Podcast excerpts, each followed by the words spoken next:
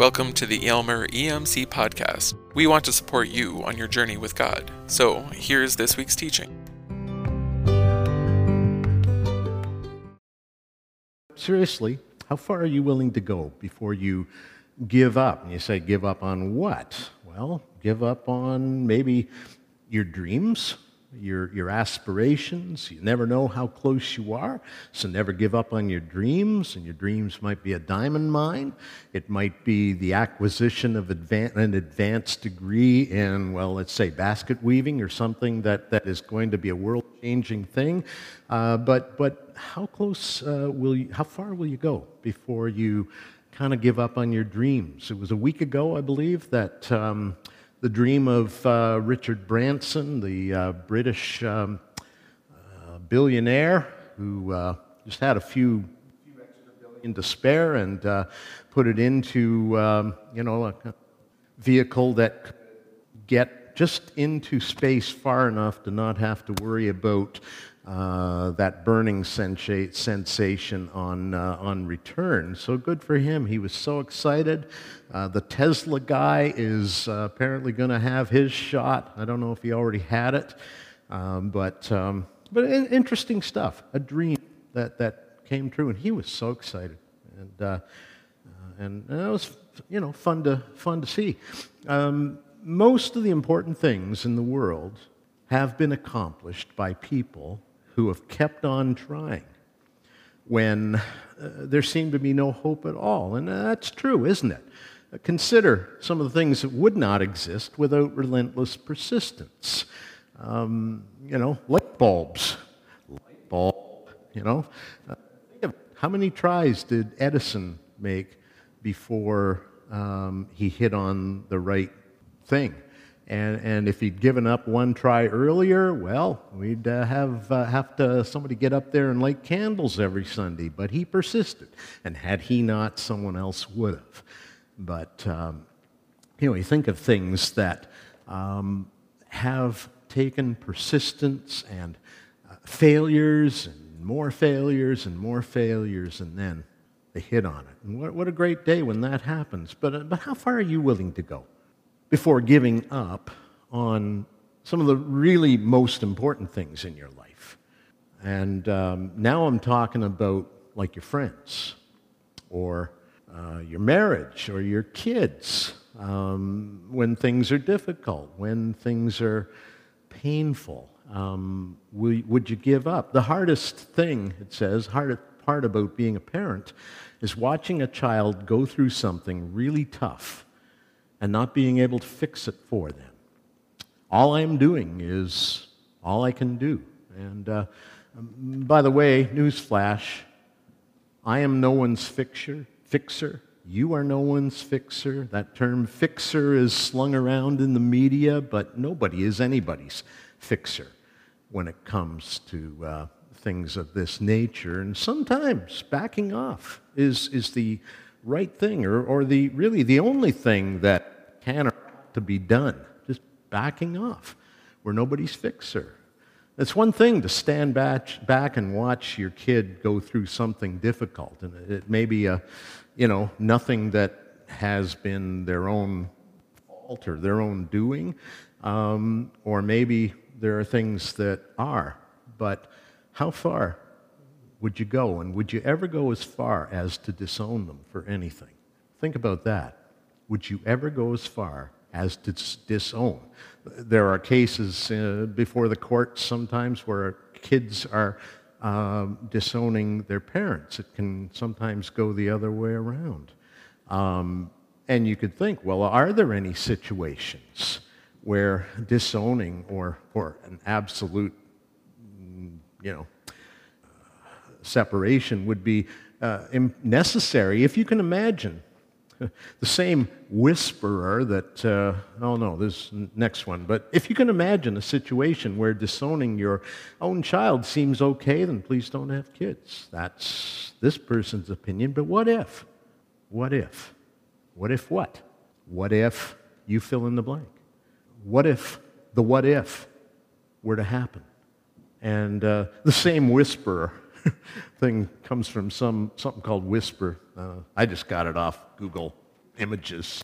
I don't know who the whisperer is, but uh, now I understand. It says, why some parents disown their children. You can only push a parent so far, be so disrespectful, and take advantage of them for so long before they just can't take it anymore. Well, um, think about that. How far would you have to be pushed? Uh, could you, in the end, disown? Or, or option number two, that be maybe far more godlike, in fact, would you grieve and pray, committing them to the God you've come to know from his self-revelation in the entire narrative of Scripture and his self-revelation supremely in the incarnation of his one and only Son? And think of some of the stories Jesus told of relentless pursuit, lost things, lost coins, lost sheep. In my case, it would be lost keys or wallets, lost sons. And when you read those stories, uh, you realize that what we're getting here is a revelation of a heart, the heart of Jesus. And remember that it's it's true that Jesus is like God, but it's more true in a sense that God is like Jesus. No man has ever seen God, but we've seen Jesus. God is like Jesus. And so what this seems to me to reveal is a heart, the heart of God, revealed in Jesus and in his stories and in his actions, his self-sacrifice, a heart that sometimes aches for, for you, for me, a heart that aches. You imagine God's heart aching?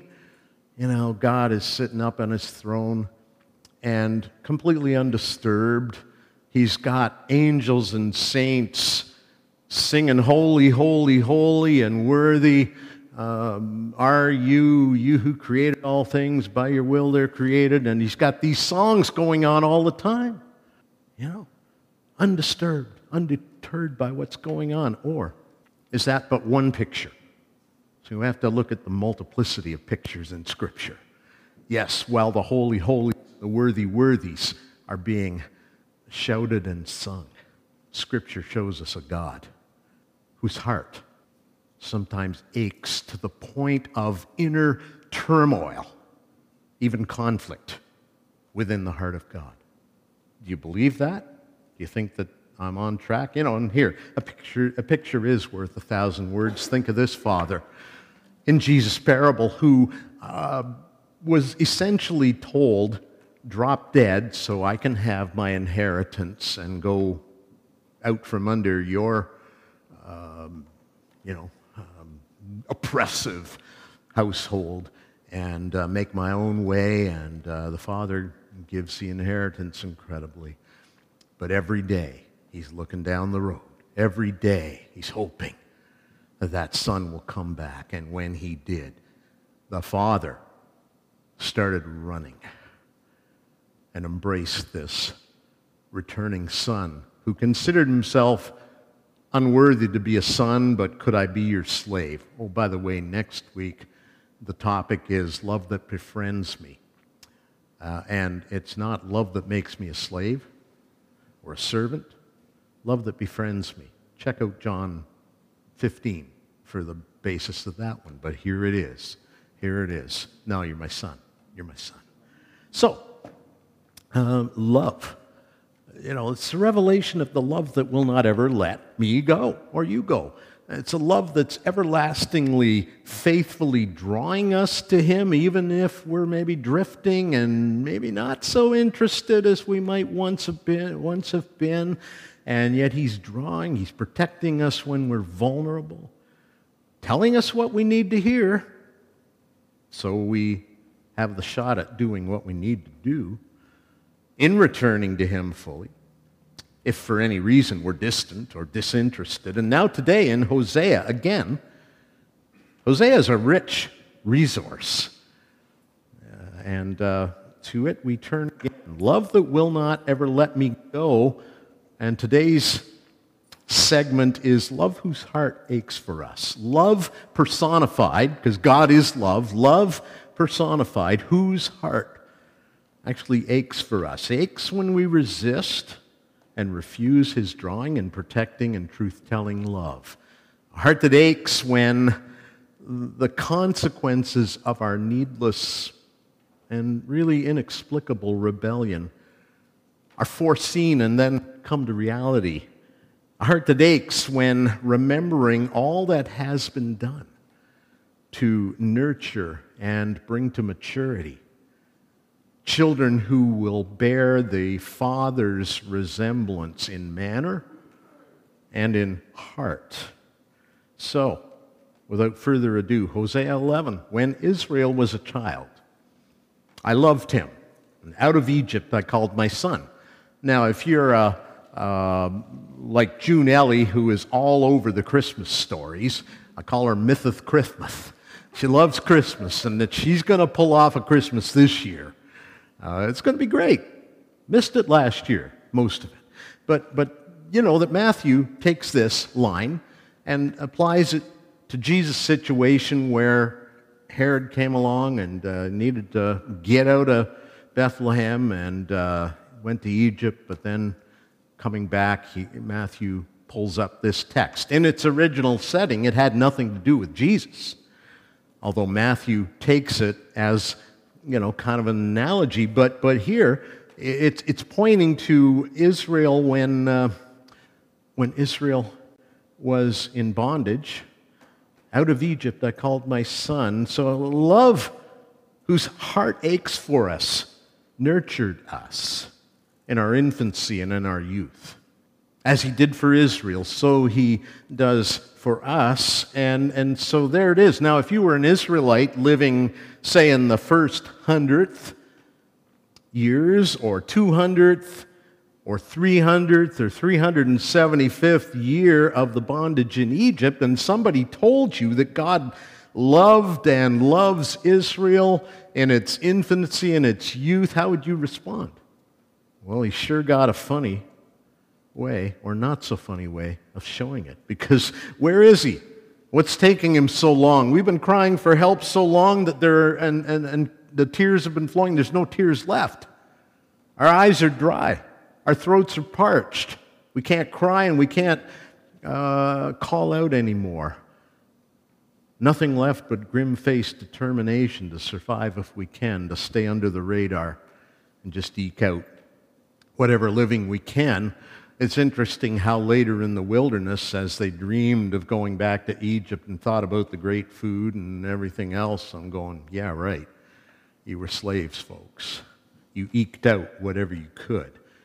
Funny how the good old days uh, get blown out of proportion in some people's minds. Uh, but then finally, of course, um, God showed up. He showed up in a burning bush, and he spoke to Moses. The uh, uh, it had been forty years uh, a fugitive. They probably stopped looking for him after, you know, however long.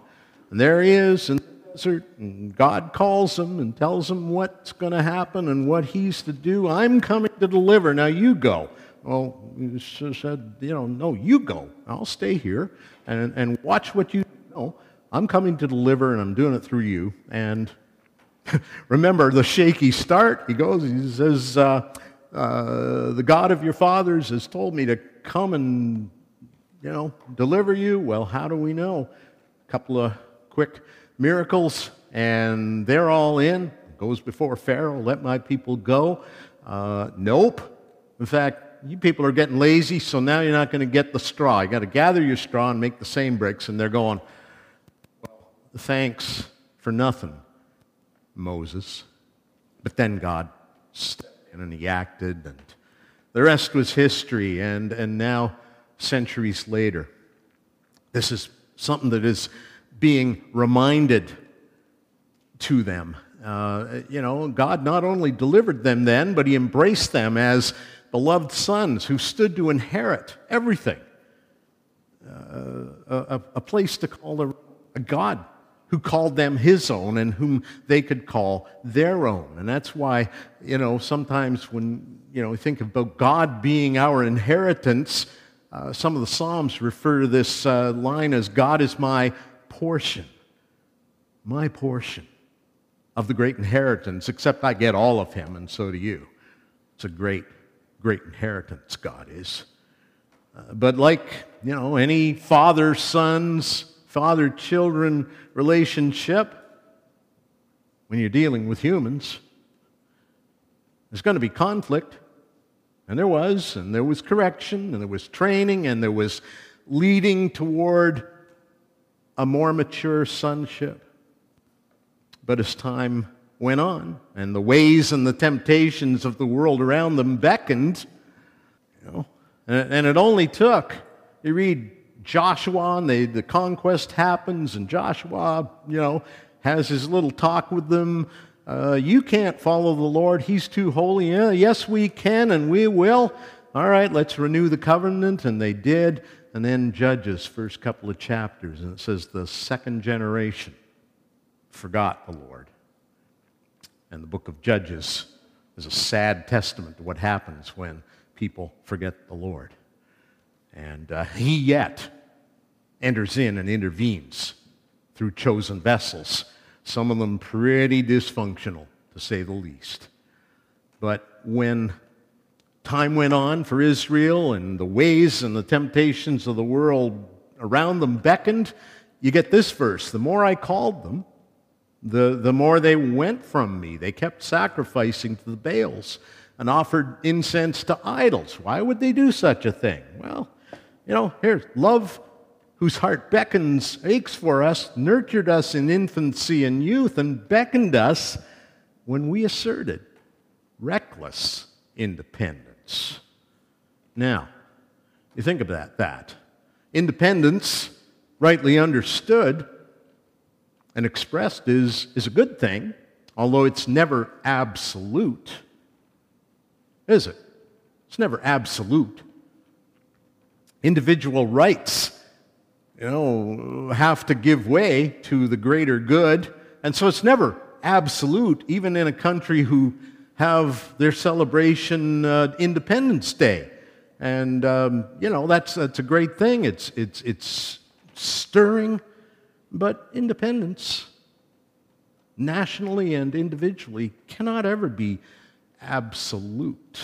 Because, you see, when it comes to the Uh, the child-parent relationship, honoring our father and mother does not cease the moment that we have left home and begun our own home.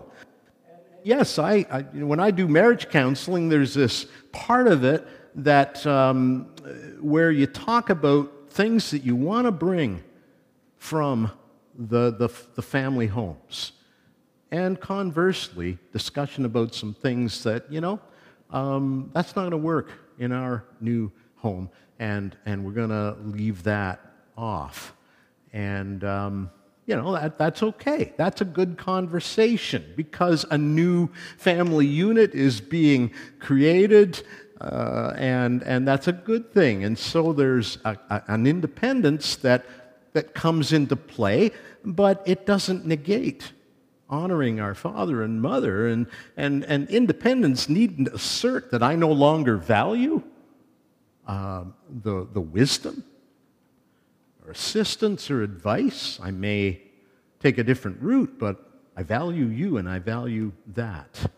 Uh, it doesn't have to be a complete break. But the more I called them, it says, the more they went from me. So Israel's push for independence, while it sometimes retained uh, a form of godliness, nevertheless was quite prepared to cast off actual godliness and humble dependence on Father God, drawn as they were to the promise of pleasures and freedoms that the ways of the Baals would never, ever deliver on. And you want to know about the ways of the Baals? Read, read the Old Testament. I haven't got time to read it to you now. It's twenty to eleven, so we're going to move on. Uh, that's another conversation. But God says, yet, you know, I'm calling, they're not hearing. Uh, I, it was I who taught Ephraim to walk. Because Hosea was written to the northern ten tribes, um, it was often referred to as Ephraim, which was the tribe in which, tribal area in which the capital of the northern kingdom, Assyria, or Assyria, uh, that was the conquerors, but Samaria uh, was. It was I who taught Ephraim to walk. I took them up in my arms. They didn't know that I healed them, though. I led them with cords of human kindness, with bands of love. I was to them like those who lift infants to their cheek. I bent down. I humbled myself. I bent down to them. And I fed them.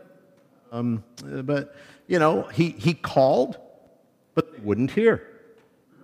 Until they couldn't hear. You see, something sets in. If you won't hear, then, then, then you get to a point where you can't hear, over the sounds. In this case, of their newfound friends and freedoms in the company who had cast off all the restraints they no longer wished to be bound by in the company of the people of Yahweh. Baal parties and celebrations were way more fun. And, uh, you know, but... they failed to count the cost. He called, and they, they couldn't even hear him anymore.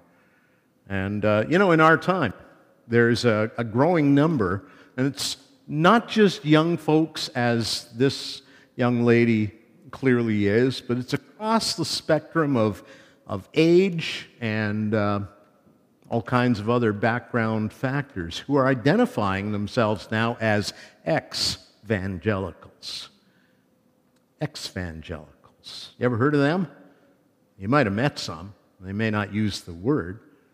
There are a lot of people who describe coming out of their, from their evangelical-type churches of whatever uh, flavor, all across the spectrum from, say, Plymouth Brethren through Pentecostal or, or Independent Charismatic and everything in between.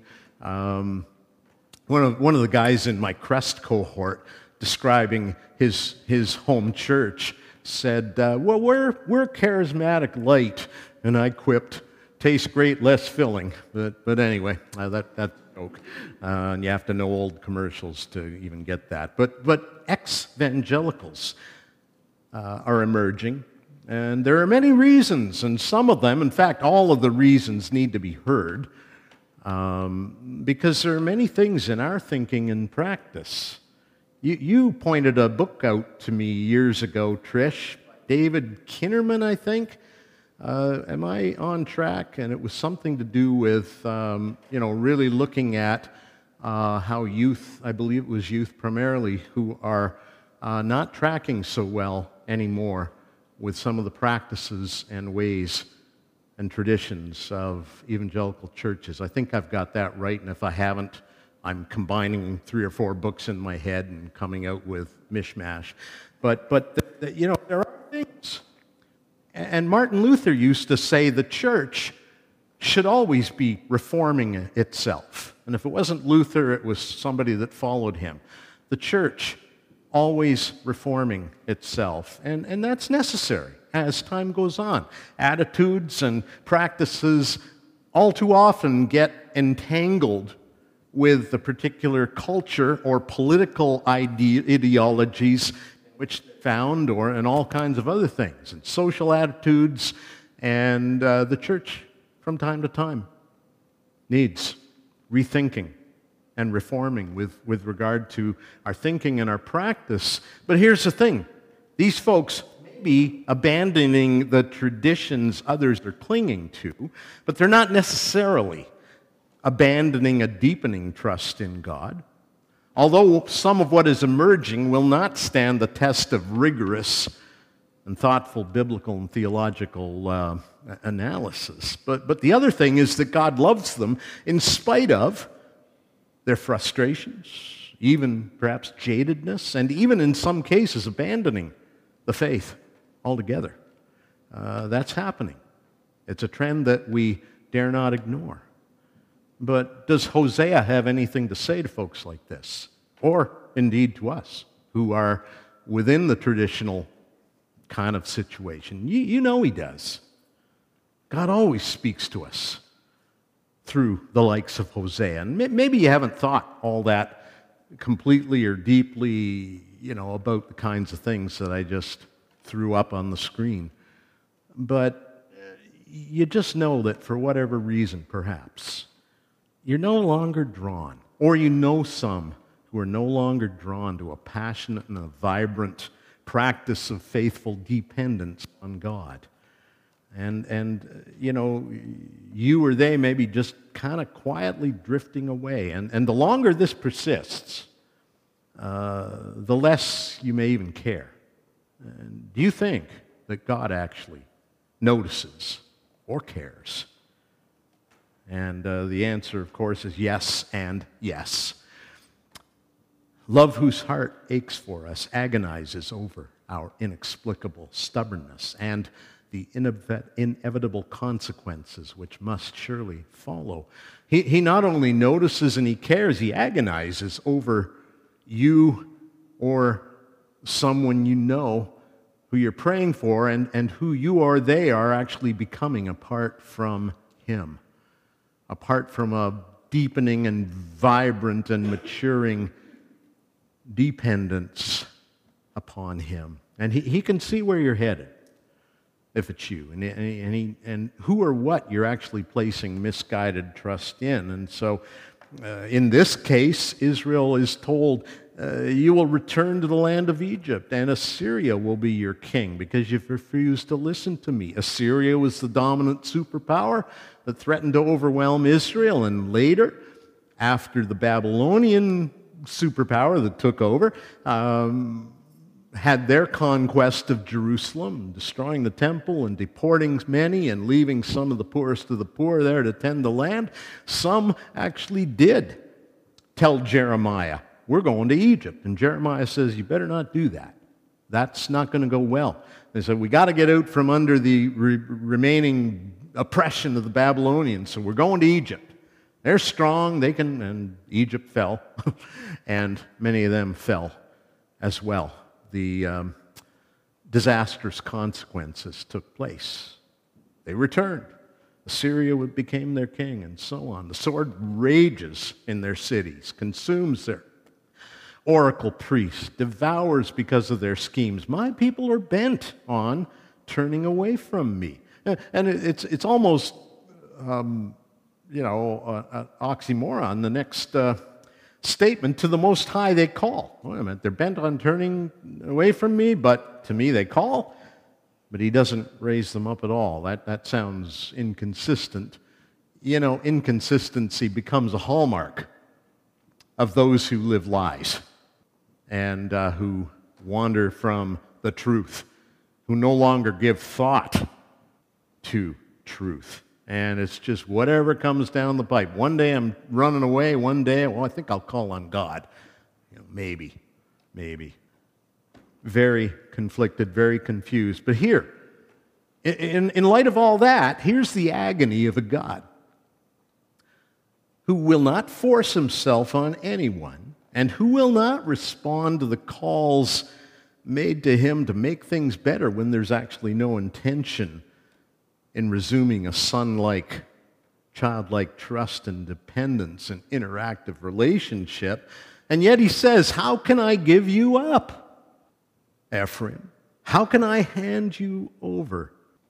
How can I give up on you, even though you seem to have given up on me? How can I do that? This is a heart of God agonizing over Uh, our stubbornness and, and the inevitable consequences that ensue, and yet here is the heart of God recoiling, recoiling from executing his rightfully fierce wrath. Like, what's going on? What's going on here? Uh, he says, how can I give you up? How can I hand you over? How can I give up on you? My heart recoils within me. What? My compassion now grows warm and tender. Huh. What do you make of this? N I V translated it, my heart is changed within me. All my compassion is aroused. Now, wait a minute. You're angry with these people. You're pointing out the consequences. You're not stopping those consequences brought about by the likes of Assyrians and Egyptians and Babylonians and, and just their own self-implosion. But he says, my heart recoils. It, it, it, it, it sounds like an inner turmoil in the heart of God. well, what do you make of this? I mean, is that even possible? Uh, this raises the most essential question, I think, of who God is at his irreducible core. What does it mean for him to fully express himself as the Holy One?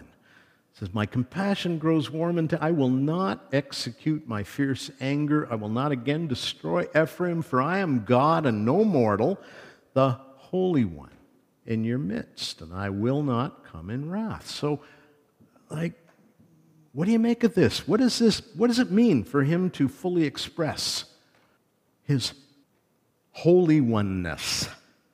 And we could, of course, now uh, just detach ourselves and engage in a theoretical ivory tower type conversation, the kind that happened in Bible college and cemetery, cemetery seminary um, lunchrooms and ping pong rooms.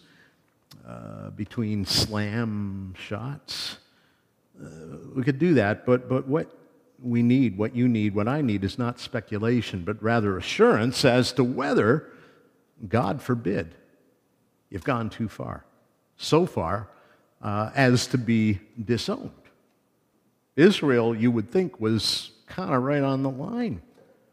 And the, the issue here is not whether or not you deserve a fierce wrath that would leave you irrevocably destroyed, but, but rather whether or not God really means what he says concerning his wayward people, and by possible extension, whether he means this concerning you or those you love and pray for. I am God and no mortal. I'm the Holy One, and I will not come in wrath, deserved or not.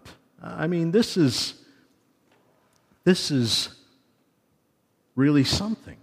This is your God. You know, he thought he was all detached and just, you know, above the fray. No, he's right in it. He's feeling, hurting, aching, recoiling. Uh, instead, what happens here is his fierce love roars. You ever heard of love roaring? You're about to. Not from me, from Hosea. I'm just giving you what Hosea, actually God through Hosea, says. Instead, his fierce love. Now, it's fierce love. It's relentless love. It's reckless. Maybe some people don't like that word. Um, uh, get the point of what is being said. It's never-ending, overwhelming. His fierce love roars for our return. They will follow the Lord. He will roar like a lion. Hmm. When he roars, his children will come trembling from the west. They will come from Egypt, trembling like sparrows, from Assyria, fluttering like doves, and I will settle them in their homes, declares the Lord. Now, back about twenty years ago, Clarence Martin, my lead pastor, and since he's been our regional minister, and he's retiring in, a, in, in about a month, good man. He, he, we, he was preaching a series through, and we were kind of taking the over, overview of Scripture as it comes to us thematically, and he was preaching a message on, on The, the giving of the law, and I'm going, there aren't any songs about that. How am I going to lead worship and connect it? And so I wrote one. It's called All Consuming Fire.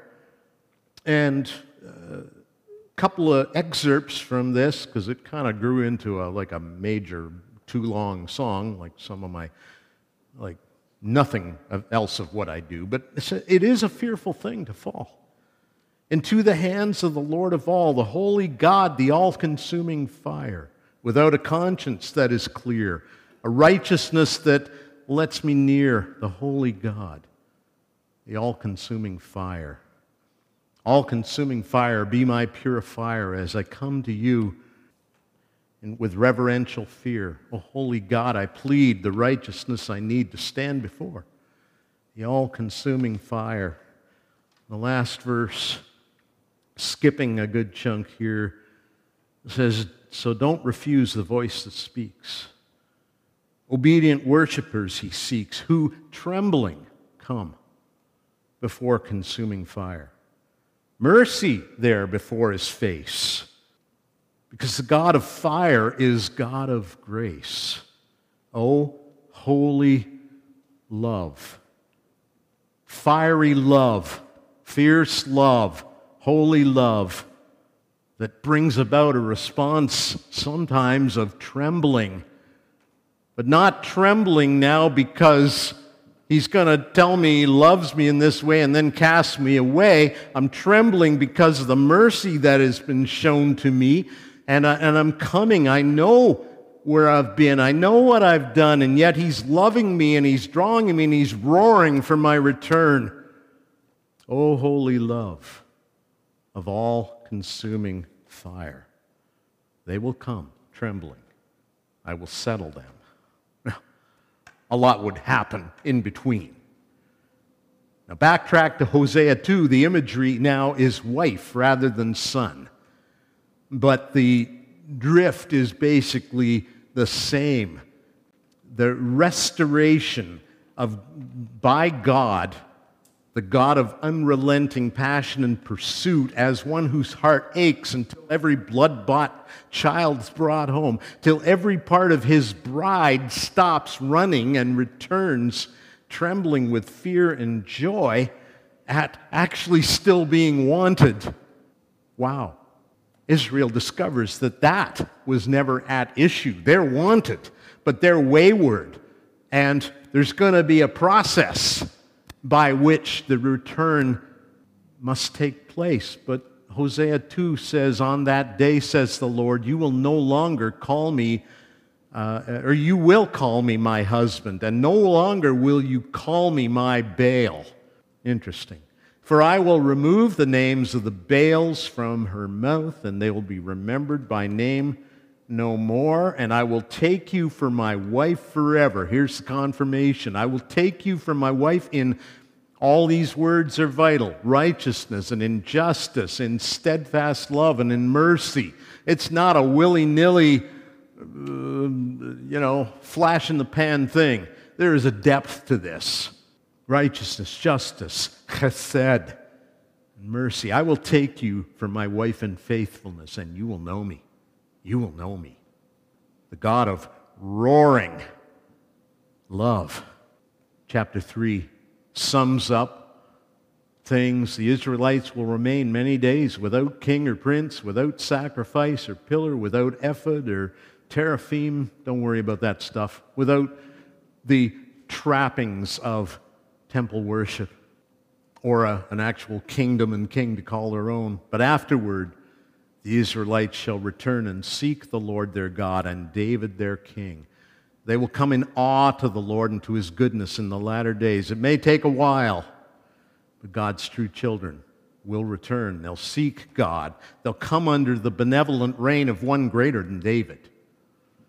You see, it's not David raised from the dead that was being uh, portrayed here, but the one, the Holy One, the Son of God, Son of David, Messiah, the one greater than David, who would come and expand Israel out to include the likes of us, so that Scripture will say, if you belong to Jesus, you belong to Abraham, you're part of the Messiah family God envisioned when he called Abraham in the first place. May take a while, but this is going to happen. So what about you? Here it is, Hosea eleven, and a little bit of two. The love whose heart aches for you, that got flipped a little bit, but nurtured us in our infancy and youth, beckoned us when we asserted reckless independence, agonizes over our inexplicable stubbornness and inevitable consequences, yet now recoils from executing his rightfully fierce wrath, and instead his fierce love roars for their and perhaps today your return. What about you? Does any of this reflect your current experience, or uh, reflect your understanding and experience of God. Have you heard the holy roar? Have you heard it? Have you responded to it? I got a picture in my office. If you've been in my office, you've seen it. And uh, I took a picture of it the other day, got a bit of reflection of the, the uh, um, what do you call it on the door? But this, this hangs in my office as, as a reminder of the holy roar that called me back years ago. And it reminds me or sets me in mind of the holy roar which will be heard when the Lion of the tribe of Judah roars for his own in the coming days of universal restoration. See, right now, Jesus is reigning till every enemy be put under his feet. And then the end will come when he hands over the kingdom, bought and paid for in his blood, to the Father.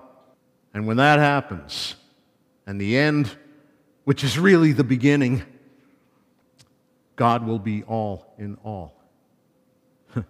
When every ache of his heart will give way to eternal joy in the company of his bride who, thankfully, has made herself ready.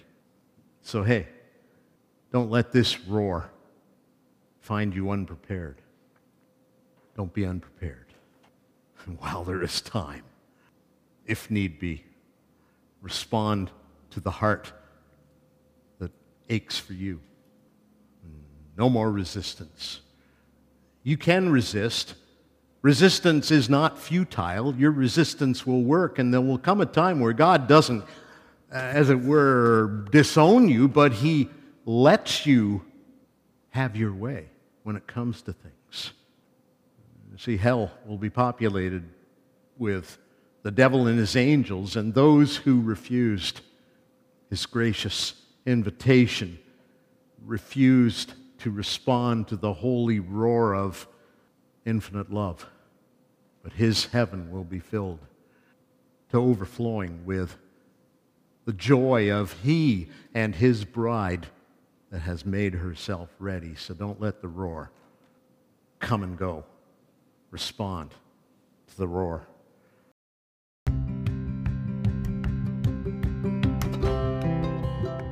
Thanks for listening. We invite you to follow Jesus with us and join us on mission with him. We'd love for you to connect with us through our website, worship at a e m c dot com, or on Facebook. Just search for Elmer E M C.